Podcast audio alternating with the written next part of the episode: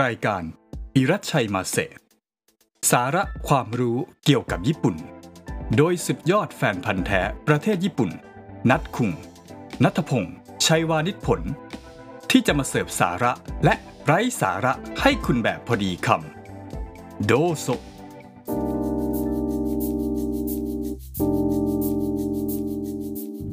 สวัสดีครับกลับมาพบกับบิดัชชัยมาเซพอดแคสต์อีกแล้วนะครับ ก็ครั้งนี้เป็นเทปที่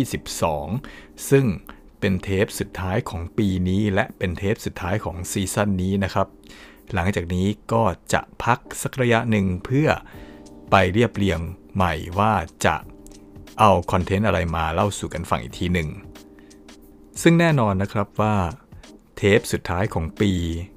ก็คงจะหนีไม่พ้นที่จะต้องพูดเรื่อง พิธีปีใหม่ของญี่ปุ่น ว่าเขาเป็นอย่างไร เขาทำอะไรกันบ้าง แล้วก็มีอะไรน่าสนใจ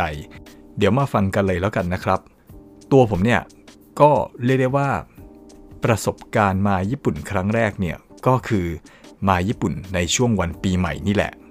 ซึ่งก่อนมาเนี่ยผมก็คิดว่าญี่ปุ่นคงจะมีอะไรปีใหม่แบบโอ้โหลื่นเลงบันเทิงจิตเพราะเห็นใน อนิเมะในมังงะที่ผ่านมาคือปีใหม่เขาทำกิจกรรมนู่นกิจกรรมนี่กัน แต่ว่าเข้าจริงๆเนี่ยมาปีใหม่ที่ญี่ปุ่นแล้วตกใจมากเพราะว่าวันที่ 1 วันที่2เนี่ยแทบไม่มีร้านรวงเปิดเลย โดยเฉพาะวันที่1นะครับ ปิดสนิทตอนผมมานาโกย่าแล้วผมกะว่าจะไปดูนั่นดูนี่ เงียบทุกอย่างจนตกใจว่า เฮ้ย ปีใหม่ที่นี่คือเขาพักกันก็คือพักกันแบบเต็มที่จริง ๆ คือได้อยู่กับบ้าน คนที่อยู่ต่างจังหวัดก็กลับบ้านต่างจังหวัดนะครับสำหรับผมที่มาจากเมืองไทยที่ไม่ว่าจะหยุดปีใหม่หยุดอะไรเนี่ยห้างสรรพสินค้าก็เปิดตลอด ถือเป็นเรื่องน่าตกใจกันเพราะว่าญี่ปุ่นเนี่ยห้างเฮิ่งอะไรคือปิดกันหมด จะมีเปิดก็คือพวกร้านอาหารบางส่วนที่เขาทำกันเองในครอบครัว แล้วก็ร้านสะดวกซื้อที่ไม่ปิดนะครับโอเคอาจจะมีพวกซูเปอร์มาร์เก็ตที่ไม่ปิดแต่อย่างแถวบ้านผมเนี่ยซูเปอร์มาร์เก็ตก็ยังปิดเลยนะครับ ทีนี้ช่วงวันปีใหม่เนี่ยคนญี่ปุ่นเขาทำอะไรกัน ถ้าไม่ไปเที่ยวไม่ไปอะไร หลักๆนะครับ คนญี่ปุ่นเนี่ยช่วงปีใหม่ก็คืออยู่กับครอบครัวอย่างผมเองเนี่ยตอนที่ทุกท่านได้ฟังเนี่ยก็คงจะอยู่ที่บ้านภรรยาแล้ว เพราะว่าก็พาภรรยากลับบ้านช่วงปีใหม่ ส่วนใหญ่ก็คือเป็นช่วงที่ทุกคนจะไปรีแลกซ์ไปใช้เวลากับครอบครัวตัวเอง อาจจะทำกิจกรรมอะไรชิลๆอยู่ที่บ้านตัวเองบ้างนะครับ แต่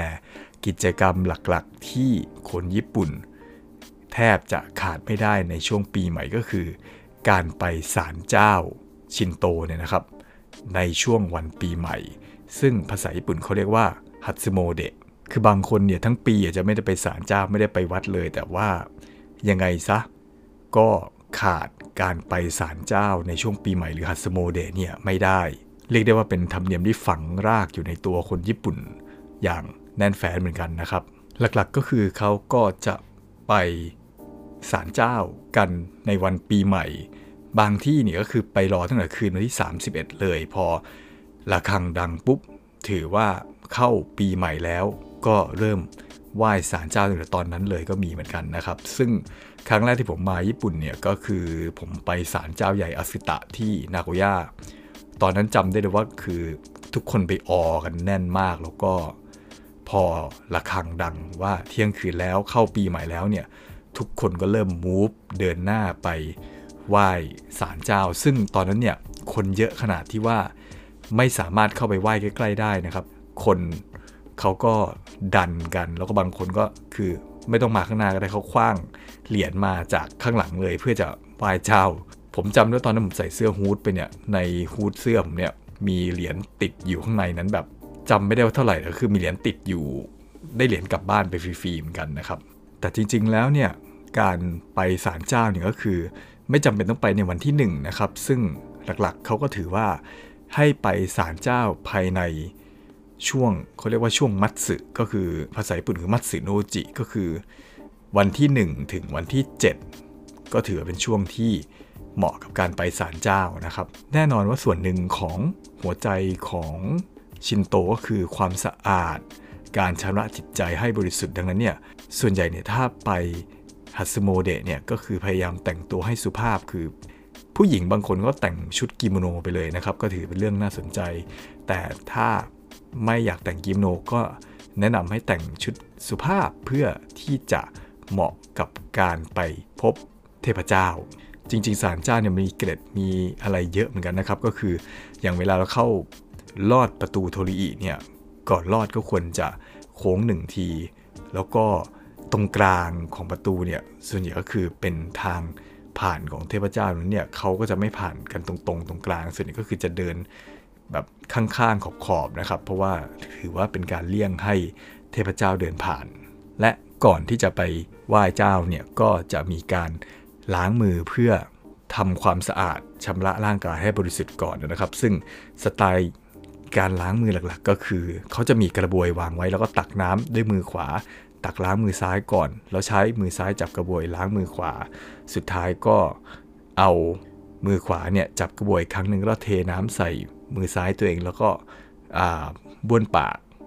สุดท้ายนะครับ เอากระบวยตักน้ำยกขึ้นมา แล้วก็ปล่อยให้น้ำมาล้างด้ามกระบวย แล้วก็วางคืนไว้เพื่อทำความสะอาดกระบวย ให้คนที่ใช้ต่อไปเข้ามา ได้ใช้แบบรู้สึกสบายใจนะครับ แต่ตอนนี้เนี่ยก็คือตั้งแต่มีโควิดมาเนี่ยก็คือสารเจ้าส่วนใหญ่เขาก็จะเลิกวางกระบวยไว้ให้ล้างมือ แต่ก็มักจะเป็นลักษณะที่ปล่อยน้ำไหลเป็นก๊อกให้ล้างตรงนั้นแทนก็ถือว่าเป็นการปรับตัวเข้ากับสภาพสังคมตอนนี้นะครับ แล้วพอไปถึงตัวสารเจ้าหลักเนี่ยก็จะมีการทำการไหว้ซึ่งหลักๆนะครับก็คือไปถึงก็ยืน โค้งเบาๆหนึ่งทีหนึ่งแล้วก็จะมีกระดิ่งห้อยอยู่นะครับแล้วก็จับเชือกข้างล่างเนี่ยเขย่าเพื่อให้กระดิ่งดัง ตรงนี้เขาเชื่อว่าเป็นการเรียกเทพเจ้า ให้สัญญาณว่าเรามาแล้วนะ แล้วก็สิ่งที่ทำต่อไปก็คือ การโยนเหรียญเข้ากล่องบริจาค แล้วก็โค้งสองครั้ง แล้วก็ปรบมือสองครั้งนะครับ ซึ่งตอนปรบมือตรงนี้เนี่ยเขาจะไม่ประสานมือแบบตรงๆนะครับ ให้ มือขวาอยู่ต่ำกว่ามือซ้ายนิดนึงตอนตบ แล้วก็ไหว้ขอพร แล้วก็ค่อยโค้งอีกครั้งหนึ่ง สาเหตุที่ตอนปรบมือเนี่ยสองมือไม่เท่ากัน เพราะเขาเชื่อว่าตอนนั้นเป็นการปรบเพื่อแจ้งเทพเจ้าว่าเรามาถึง ซึ่งการปรบเนี่ยก็คือเป็นการแจ้งตอนนั้นเนี่ยคนกับเทพเนี่ยยังไม่เป็นหนึ่งเดียวกัน ตอนปรบก็เลยให้คนอยู่ต่ำกว่าเทพนิดนึง แต่พอตอนประสานมือไหว้ขอพรเนี่ยก็คือตอนนั้นเนี่ยเทพกับคนเป็นหนึ่งเดียวกันแล้ว ดังนั้นเนี่ยมือสองข้างก็จะเท่ากัน อันนี้ก็เป็นเกร็ดเล็กเกร็ดน้อยของสังคมญี่ปุ่นนะครับ แล้วก็อีกเรื่องหนึ่งคือ คนมักจะชอบโยนเหรียญ5 เยน เพราะว่าเหรียญ5 เยนในภาษาญี่ปุ่นเขาเรียกว่าโกเองคาว่าโกเองก็คือพ้องเสียงกับคำว่าโชคลาภดังนั้นเนี่ยเขาก็เลยจะโยนเหรียญ5 เยน แต่ตรงนี้เนี่ย ก็เป็นธรรมเนียมที่เกิดขึ้นช่วงหลัง เพราะว่าเป็นการเล่นคำพ้องเสียงเฉย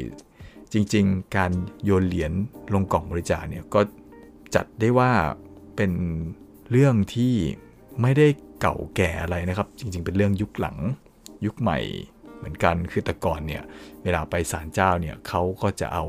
ข้าวสารเนี่ยไปถวายเจ้ามากกว่า ก็ฟังดูเป็นกิจกรรมของสังคมเกษตรกรรมดีนะครับ อีกสิ่งหนึ่งที่เวลาไปศาลเจ้าแล้วเรามักจะชอบทำกันก็คือการเสี่ยงเซียมซีแบบญี่ปุ่น ซึ่งตรงนี้เขาเรียกว่าโอมิคุจิ ก็ส่วนใหญ่ก็มักจะเป็น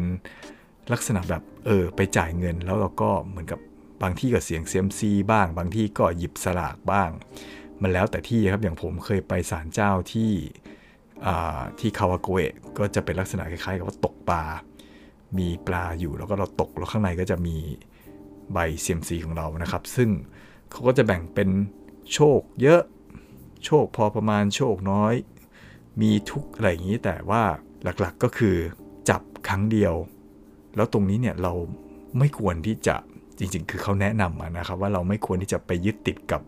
ได้มหาโชค เจอโชคร้ายอะไรอย่างนี้ เพราะว่ามันไม่ได้หมายความว่าทั้งปีเนี่ยคุณจะมีแต่โชคร้ายเพียงแต่ว่ามันเป็นการเตือนใจว่าปีนี้จะมีอะไรบ้างแล้วเราควรจะใช้ชีวิตอย่างไร เป็นเหมือนเครื่องเตือนใจมากกว่า คือคุณจะจับแก้มืออะไรกี่ครั้งก็ได้นะครับ แต่จริงๆมันก็คือไม่มีผลอะไรแล้ว เหมือนกับเป็นการรับพรจากเทพเจ้าซะมากกว่า ถ้าใครไม่พอใจนะครับ โชคร้ายเนี่ยก็สามารถพับแล้วก็ไปผูกไว้ต้นไม้ในศาลเจ้าก็ได้ เพียงแต่ว่ายุคหลังเนื่องจากคนเยอะขึ้น คนมาจับก็เยอะขึ้นไอจะไปผูกต้นไม้มันก็กลายเป็นการ ทำให้ต้นไม้เนี่ยเครียดเปล่าๆ ดังนั้นเขาก็มักจะมีเป็นพื้นที่ให้สามารถผูก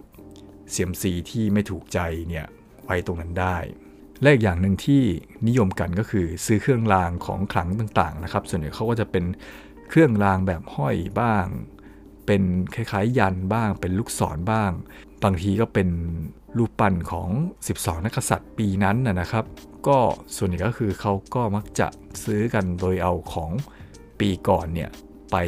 คืนที่ศาลเจ้าเพื่อให้ทำการเผาเหมือนเป็นการชำระนะครับ เป็นการอัปเดตทุกปี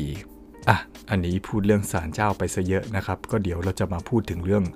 ในบ้านคนทั่วไปบ้างว่าเขาทำอะไรกัน สิ่งหนึ่งที่คนญี่ปุ่นมักจะทำกันช่วงปีใหม่ก็คือ การประดับคาโดมัตสึนะครับก็คือ เป็นเครื่องประดับที่อยู่ทางเข้าบ้าน เรียกได้ว่าเป็นของนำโชค เป็นการ refresh ในแต่ละปี ว่าโอเค ปีนี้ขอให้เจอแต่สิ่งดีๆ นั้นเขาจะวางของดีๆ ไว้ประดับประดับหน้าบ้านนะครับ ซึ่งคาโดมัตสึเนี่ยก็หลักๆส่วนประกอบของมันก็คือ ต้นไผ่ ดอกบวย แล้วก็ใบสน 3 อย่างนะครับ ก็คือทาเกะอุเมะมัตสึเนี่ยของญี่ปุ่นเนี่ยคือเป็นพืชมงคล 3 อย่างเขาก็จะเอามาประดับ แล้วก็เขามาจัดเป็นเซตนะครับ แล้วก็วางประดับไว้หน้าบ้าน ซึ่งอยู่ในรูปปกของ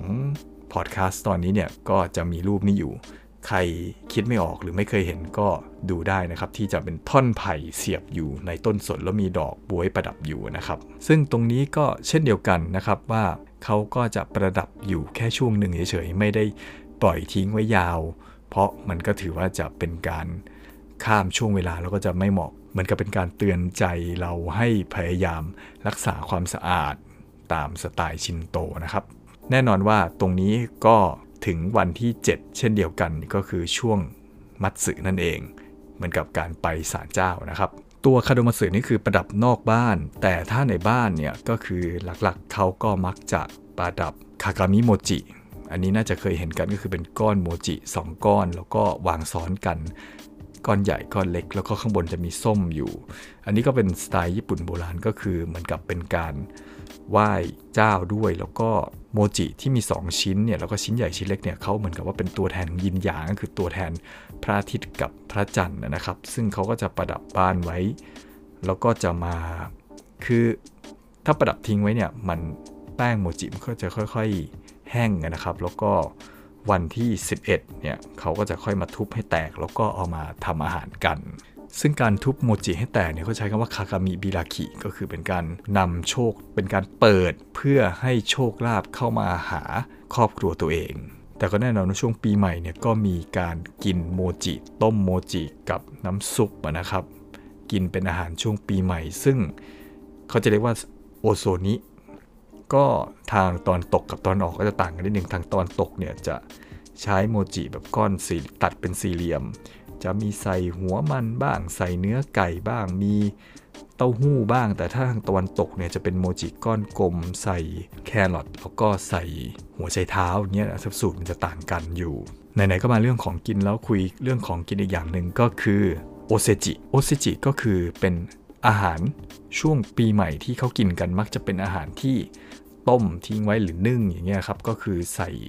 เป็นกล่องซ้อนกัน 3 ชั้น ซึ่งมักจะเป็นอาหารที่ไม่ต้องแช่ตู้เย็นก็สามารถอยู่ได้ระยะหนึ่ง แต่เดิมเนี่ยว่ากันว่าก็คือเป็นกุศโลบายหนึ่งก็คือ เตรียมอาหารตรงนี้ไว้เพื่อที่ช่วงปีใหม่เนี่ยแม่บ้านเนี่ยจะได้ไม่ต้องทำอาหารใหม่ทุกมื้อก็คือสามารถค่อยๆ นั่งกินตรงนี้ไปเรื่อยๆ จนหมด ก็ถือว่าให้ทุกคนได้พักกันช่วงปีใหม่นะครับ ที่บอกว่ามี 3 ชั้นเนี่ยหลักก็คือเขามักจะจัดเป็นเลขคี่ แล้วก็คือถ้ามี 4 ชั้นเนี่ยเขาก็มักจะถือว่าเป็นโชคลางไม่ค่อยดี เพราะว่าคำว่า4เนี่ยคือพ้องกับคำว่าตาย ก็อันนี้คล้ายๆภาษาจีนก็คือซีนั่นเองนะครับ ส่วนใหญ่อาหารข้างในเนี่ยคือนอกจากจะเป็นพวกต้มนึ่งไว้แล้วก็อยู่กินได้นานเนี่ยก็มักจะมีความหมายดีๆ ก็อย่างเช่นคาซึโนโกะเนี่ยเป็นไข่ปลาเนี่ยก็จะเชื่อว่ามีลูกหลานเยอะ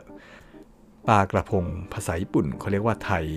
ซึ่งก็จะแบบว่าไปพ้องเสียงเขาเมเดไตก็คือเป็นเรื่องดีๆนะครับ ถั่วดำก็คือมีมาเมะเนี่ยก็คือ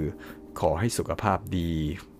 จริงๆ คือพวกนี้แบบมีคำพ้องเสียงคล้ายๆกับกับคนไทยแบบเขียวเหนียวซับอะไรอย่างเงี้ยนะฮะแต่ถ้าพูดตรงๆก็คือสำหรับผมเนี่ยรู้สึกว่าโอเซจิเนี่ยเป็นอาหารกินเป็นธรรมเนียมซะมากกว่านะครับ ยุคนี้คือ เรียนตามตรงว่าในความเห็นผมคือไม่ค่อยอร่อย เพราะว่ามันหวานหวานเลี่ยนเลี่ยนเค็มๆแบบอีกอย่างผมเป็นคนชอบกินอาหารร้อนๆแบบเออปรุงสุกใหม่ๆมากกว่าไอ้ของที่ทิ้งไว้นานๆเนี่ยผมจะไม่ค่อยชอบกินเท่าไหร่ ก็อืมนานาจิตตังนะครับ แต่ของนี้ก็ถือว่าเป็นธรรมเนียมก็โอเคอะหยวนหยวนๆนะฮะเรื่องของกินยังเหลืออีกเรื่องหนึ่งนะครับ ก็คือโทชิโคชิโซบะก็คือโซบะข้ามปี พูดอย่างนี้เนี่ยอาจจะเข้าใจผิดนิดนึงก็คือ เรามักจะคิดว่าโซบะข้ามปีนี่ก็คือกินกันตอนช่วงคาบเกี่ยวกันระหว่างตอนข้ามปีพูดง่ายคือตอนเที่ยงคืนนะครับ แต่จริง ๆ แล้วเนี่ยมันเป็นโซบะที่กินก่อนที่จะขึ้นปีใหม่ ตรงนี้เนี่ยเป็นธรรมเนียมที่มีบันทึกว่าก็เริ่มต้นกันช่วงเอโดะนะครับ ก็คือว่ากันว่าความเชื่อน่าจะมาจากที่ว่าโซบะเนี่ยเส้นยืนยาวทำให้กินแล้วโชคดีอายุยืนยาว บางที่ก็ว่าพราะเส้นโซบะเนี่ยมันขาดง่ายดังนั้นเนี่ยอะไรที่ไม่ดีก็ขอให้มันขาดสะบั้นไปง่ายๆให้จบภายในปีนี้ เขากินกันก็คือช่วงไทมิ่งเนี่ยบางที่ก็ว่าช่วงเย็นวันที่ 31 บางที่ก็บอกว่าช่วง5ทุ่มวันที่ 31ธันวาคม อันนี้ก็คือแล้วแต่ที่นะครับแต่พูดง่ายคือกินกันให้จบก่อนที่จะข้ามปี ก่อนที่เสียงะระฆังข้ามปีใหม่จะดัง เพราะว่า อะไรที่ไม่ดีเนี่ยก็คือขอให้จบภายในปีนี้ ไม่เอาเรื่องไม่ดีเนี่ยข้ามไปปีหน้าด้วย อันนี้ก็น่าสนใจนะครับคือชื่อมันชวนหลงต่อไปจริง ๆ ก็คือ กินให้จบก่อน สิ้นปี ตรงนี้เนี่ยบางบ้านก็จะสั่งโซบะมากิน บางที่ไม่สะดวกก็คือ ช่วงปีใหม่เนี่ยโฆษณาโซบะสำเร็จรูปเนี่ยจะถล่มมากโดยเฉพาะยี่ห้อดงเบที่ที่ผ่านมาได้โฮชิโนเกงโฆษณากับโยชิกะ ริโฮนะครับ จนโฮชิโนเกงแต่งงานกับกักกี้อะค่อยเริ่มค่อยเลิกโฆษณาตัวนี้ไปก็เสียดายเพราะผมชอบโยชิโอกะริโฮในโฆษณาชุดนี้มากเพราะเขาเป็นจิ้งจอกน่ารักน่ารักโอเค นอกเรื่องไปละกลับมาเรื่องปีใหม่ของเรานะครับ นอกจากนี้ปีใหม่ก็ยังมีประเพณีต่างๆ คล้ายๆกับบ้านเราคืออย่างเช่นการให้โอโทชิดามะก็คือคล้ายกับการให้แตะเอียของเด็ก หรือคาคิโซเมะก็คือการเขียนอักษรผู้กัน ในตอนปีใหม่ ตรงนี้ก็เป็นคล้ายๆกับว่าเหมือนกับการ refresh การตั้งเป้าหมายในแต่ละปีว่าปีนี้จะทำอะไรบ้าง เป็นการสร้างเรียกได้ว่าเหมือนกับสร้างแรงฮึดในปีนั้นๆนะครับ แล้วก็เด็กๆก็อาจจะไปละเล่นปีใหม่ บางคนก็ไปเล่นฮากโกยตะก็คือคล้ายๆกับตีแบตแต่ว่าจะเป็นลูกขนไก่เล็กๆนะฮะหัวมันจะเป็นไม้แล้วก็มีขนไก่ข้างหลังแต่ว่า ไม้ที่ใช้ตีเนี่ยเป็นเรียกได้ว่าเป็นแผ่นไม้ทรงสี่เหลี่ยม คือลักษณะคล้ายกับปิงปองผสมกับแบดมินตันนะฮะ แต่ที่อยากจะเล่าเป็นตัวสุดท้ายก็คือ ฝันแรกของปี ตรงนี้เนี่ยก็คือแน่นอนว่าปีหนึ่งมีครั้งเดียวเพราะคือฝันแรกนะครับ ก็พูดง่ายก็คือคืนวันที่1เนี่ยฝันเห็นอะไรก็จะเป็นเหมือนตัวกำหนดโชคของปีนั้นๆ ดังนั้นเนี่ยคนญี่ปุ่นเขาก็มักจะบอกว่า ฝันแรกของปีเนี่ยขอให้เจอ 3 สิ่งนี้ก็คืออย่างแรกเนี่ยก็คือภูเขาไฟฟูจิ อย่างที่ 2 คืออินซีอย่างที่ 3 คือมะเขือม่วง อันนี้มันก็มีที่มานะครับคือตัวแรกเนี่ยภูเขาไฟฟูจิเนี่ยบางที่ก็จะบอกว่าเพราะเป็นเหมือนกับเป็นตัวแทนของญี่ปุ่น เป็นภูเขาที่สูงที่สุดญี่ปุ่น แต่บางที่ก็บอกว่าเพราะมันพ้องเสียงคำว่าบุจินะครับฟูจิบุจิก็คือบุจิเนี่ยก็คือ ไม่มีเรื่องร้ายๆเกิดขึ้น อย่างที่ 2 ทากะเนี่ยก็คืออนกอินทรีเนี่ยก็คือมาจากคำว่าทากะคือทาไคก็คืออยู่สูงบินอยู่สูงก็เหมือนกับว่าประสบความสำเร็จนะครับ อย่างที่ 3 มะเขือม่วงภาษาญี่ปุ่นคือนาสุก็คือตรงนี้ไปพ้องเสียงคำว่าโมโนโกโตนาสุก็คือสามารถประสบความสำเร็จในสิ่งที่ทำแต่ก็มีที่ที่บอกว่าที่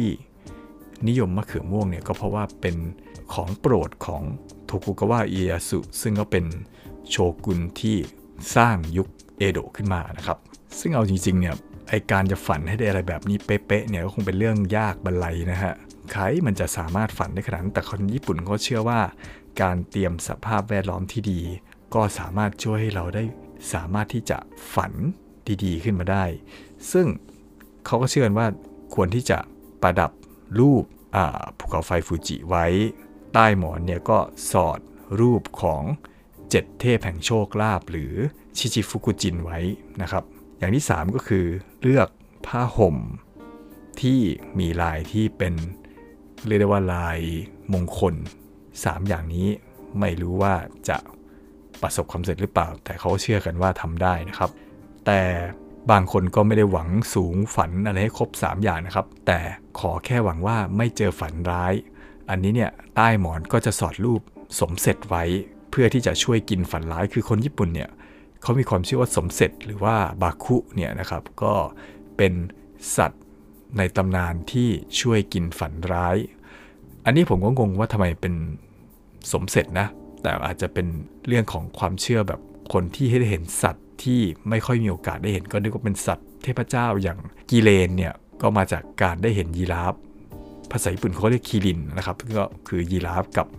กีเลนเนี่ยก็คือใช้ศัพท์ตัวเดียวกันเลย สมเสร็จก็อาจจะเป็นสัตว์ที่แปลก ซึ่งมีคนได้ไปเห็นในเอเชียตะวันออกเฉียงใต้ เขาก็เชื่อเป็นสัตว์ในตำนานก็เลยเอามาเล่าขานกันสู่กันฟังอยู่ดีก็กลายเป็นสัตว์ที่กินฝันร้ายไปนะครับ หรือถ้าเกิดเราฝันร้ายขึ้นมา วิธีแก้คือ เขาเชื่อว่าให้ไปเขย่าต้นนันเทง ผมพยายามหาชื่อต้นนันเทงในภาษาไทยนะครับ เจอภาษาเนนภาษาอังกฤษ Nandina หรือสักอย่างเนี่ย แต่ชื่อไทยผม search ไป search มาปรากฏว่าเขาใช้คำว่าต้นนันเต็ง ก็ประมาณว่าเป็นต้นไม้ที่เอามาจากญี่ปุ่นก็เลยใช้ชื่อญี่ปุ่นไปเลยนะครับ ก็คือไปเขย่าตรงนี้เพื่อช่วยไล่สิ่งร้ายๆออกจากตัวเราได้ นี่ก็เป็นกิจกรรมต่างๆของชาวญี่ปุ่นในช่วงปีใหม่นั่นเอง ซึ่ง ก็อย่างที่บอกว่าเป็นช่วงที่คนเขาอยู่กับบ้านอยู่กันชิลกันซะมากกว่านะครับ ดังนั้นเนี่ยกิจกรรมต่างๆ ก็มักจะเป็นกิจกรรมที่อยู่ในบ้าน โอเคว่าคนรุ่นใหม่ก็อาจจะมีไปเขาดาวไปอะไรกันบ้าง อย่างที่ชิบุยะบางคนก็จะไปเขาดาวตามอีเวนต์ต่างๆ ในสวนสนุกบ้างโอเค บางที่ก็ชอบจัดแบบศิลปินหลายรายเนี่ยก็มักจะจัดคอนเสิร์ตข้ามปี เพื่อให้แฟนเพลงที่เป็นแฟนคลับเนี่ย มาร่วมฉลองปีใหม่ด้วยกัน อันนี้ก็เป็นเรื่องน่าสนใจเหมือนกันเพราะว่าบางคนก็คือจัดปีใหม่ทุกปีอย่างฟุคุยามะมาซาฮารุเนี่ยจัดคอนเสิร์ตวันสิ้นปีตลอด ไม่เคยโผล่มางานขาวแดง ไม่ใช่ไม่แน่ใจว่ามากี่ครั้งนะครับ แต่คือในความทรงจำผมเนี่ยคือถ้าฟุกุยามะมาซาฮารุได้ขึ้นเล่นเวทีขาวแดงเมื่อไหร่ก็คือเป็นการถ่ายทอดสดมาจากคอนเสิร์ตตัวเองเป็นหลักเลย ก็มักจะไปเข้าดาวกว่านี้อะเมื่อกี้ลืมพูดไปเรื่องหนึ่งก็คือ การดูคอนเสิร์ตขาวแดงในวันที่ 31 ก็เป็นงานแข่งกัน จริงๆ ไม่ใช่แข่งสีเรียกคือแบ่งเป็นทีมชายหญิง มาร้องเพลงในรังโชว์กัน ซึ่งก็จะเป็นรายการที่เรตติ้งสูงสุดของช่วงคืนวันส่งท้ายปีเก่าของญี่ปุ่นเป็นประจำนานๆนึงจะมีแหกมาบางปีอย่างปี 2004 ที่มีมวยคู่ดังระหว่าง Bob Sapp กับอาเคโบโนชกกันปีนั้นคือเรตติ้ง มวยแซงเพลงขาวแดงได้ โอเค ก็คงเล่าเท่านี้ก่อนนะครับ เพราะนี่ก็เกือบครึ่งชั่วโมงแล้ว ผมอาจจะไม่ได้อิดิทเทปนี้เยอะมาก เพราะว่าไม่ค่อยมีเวลาเพราะต้องเตรียมตัวกับต่างจังหวัดด้วย ยังไงก็ขอให้ทุกท่านที่ฟังนะครับ ได้เจอแต่สิ่งดีๆ ในช่วงปีใหม่ เดินทางปลอดภัย ไม่มีปัญหาอะไรและปีหน้าเจอแต่สิ่งดีๆ อยากได้งานอะไรก็ขอให้ได้ได้ประสบความสำเร็จนะครับ ผมเองก็ไม่มี power ในการให้บุญอะไรหรอกถึงว่า ขอให้เจตนาดีของผมส่งไปถึงทุกคนด้วยแล้วกันนะครับ ก็ขอปิดซีซั่นนี้เท่านี้กับเทปสุดท้ายของปีนะครับ แล้วจะกลับมาตอนไหนคอยติดตามรายงานใน Facebook แล้วกันนะครับ โอเค ขอลาส่งท้ายปีแบบญี่ปุ่นแล้วกันนะครับ มินาซัง 良いお年を。